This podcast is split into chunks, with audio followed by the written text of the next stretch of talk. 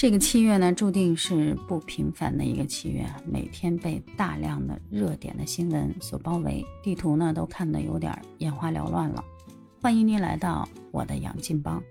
今天呢，照例是晚更，为什么呢呀？因为周六日了，习惯性的躺平一下，躺平平，睡个好觉，休息好，然后才有时间给大家带来更多好玩的节目。今天我们来聊聊什么呢？大家也都知道啊，这两天跟这七月天儿温度一样。节节飙升的，那肯定就是特斯拉了。前几天呢，马斯克的父亲呢，埃隆尔当众宣布，说自己跟马斯克的妹妹，也就是他继母带来的这个女孩，又生了一个孩子。这马斯克呢，据说是听完了之后暴跳如雷，心里特别不爽。不爽怎么办？反正全世界都听到这消息了。这埃隆尔呢，是跟太阳日报的记者透露了。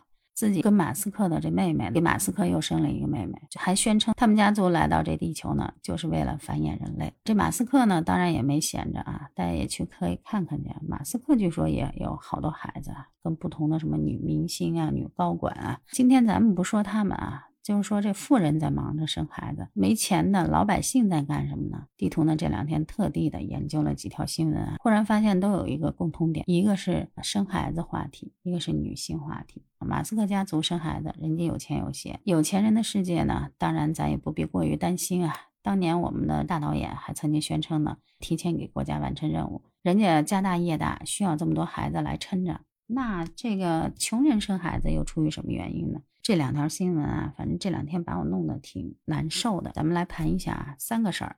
第一个，这两天的网上有一个小敏火了，贵州六盘水的身患甲状腺癌的这么一个女的。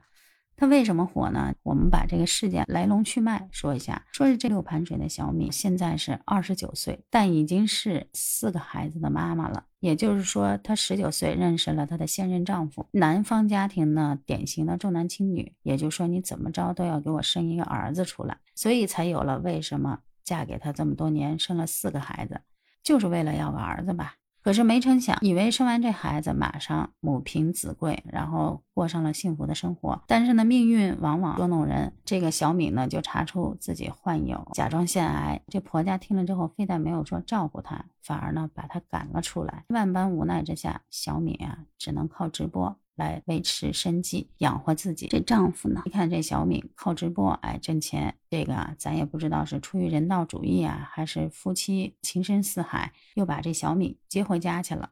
接回家去呢，就天天开始直播了。他在一次直播过程当中啊，没成想翻车了。怎么回事呢？直播说是因为这两天疏于照顾啊，小敏的身上都长蛆了。结果呢，一翻身，这网友看了之后，这画面的不适感。真是太严重了！大家都知道，食物放久了就会生蛆啊。这人一样，小敏呢，因为常年卧病在床，不能翻身嘛。不能翻身的话，人就容易得那个褥疮。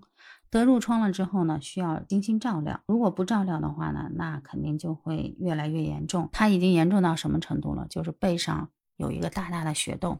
里边呢生了好多的蛆，散发出阵阵恶臭，每天呢还有黑水呀什么之类的流出来。很多网友就直接质疑说了，说这绝对不是两三天疏于照顾导致这样的。就有人把这个事儿呢就报警了，报警之后呢。这小敏的这丈夫呢，啊，莫名其妙的账号也注销了。小敏呢，终于得到了贵州六盘水民政局的一个救治，目前呢已经入院了，可能接下来呢会接受进一步的治疗。医学检查诊断呢，她已经是甲状腺的恶性肿瘤，伴着多脏器多部位的一个骨转移，而且还有压疮，已经是四期了。这压疮四期呢，特地有人站出来给解释了一下，就是说腐烂到什么程度，已经腐烂到骨头上了，啊，骨头上就已经开始生蛆了。看到这些事情的时候，大家都特别气愤！在气愤之余呢，我就又看了一下这小敏的标签儿。第一呢，六盆水；第二呢，可能呢没工作也没收入；第三呢，还是一个四个孩子的母亲，年仅二十九岁。二十九岁生四个娃，自己没工作没收入，一旦发生突发事件，如果说你遇良人还可以，那谁知道呢？现在这个社会渣男多的是，对不对？经常老人都有那么一句话嘛。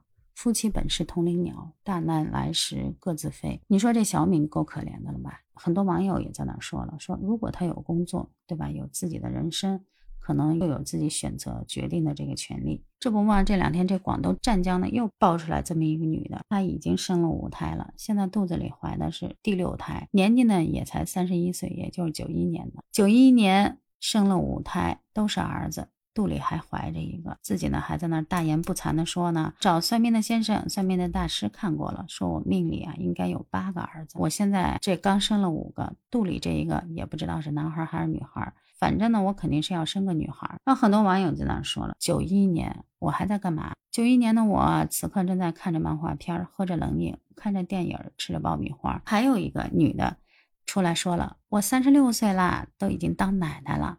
下边的网友呢？分成了好几个阵营，有的网友说了，三十六岁当奶奶未免太早了吧？您这儿子是不到法定年龄就结婚生子了吗？也有人说，在我们老家那儿这很正常啊，三十六岁当奶奶挺好的，对不对？这样自己早日清闲多好呀！地图呢，听到这种说法的时候，就莫名心里就有一种火啊，就是那句话，可怜之人呢必有可恨之处。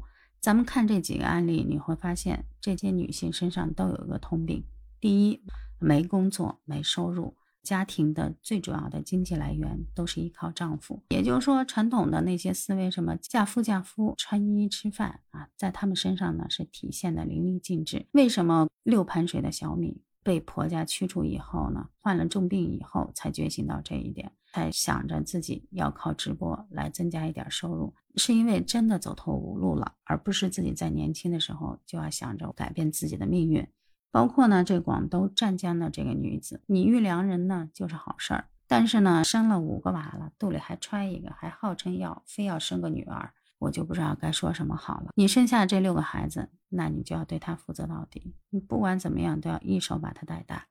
你直播呢，靠的是播孩子的这些生活，拿的是这种噱头，老觉得你会发现，老是依靠别人，我的命运掌握在别人的手里，我的喉咙被命运遏制住了。真的是很可怕的一件事情。二十一世纪了，还有人在生孩子生与不生上纠结，到底生是能决定你的家庭地位，还是可以提高你自己的幸福指数？我觉得这是所有的女性都应该深思的一个问题。一大早的，反正看了这些新闻都挺堵心的，不知道您怎么看？不论是六盘水的小敏，还是广东湛江的九零后的宝妈。啊，如果是您的话，您要做什么选择呢？我还是希望更多的女性站出来。你看，也有很多正面的例子嘛，打工妹逆袭成为高管，大到格力的董明珠，还有包括那个凭一己之力，然后要把孩子送出大山的那位女老师，这些人呢，其实都是我们女性的榜样，女性的力量。就反正每每看到这种新闻呢，地图就老有一种恨铁不成钢的感觉。作为一个女人，我还是奉劝一句：虽然说有那么一句话，女人不狠，地位不稳，但是这个狠，你得有底气的狠。你的底气来自哪？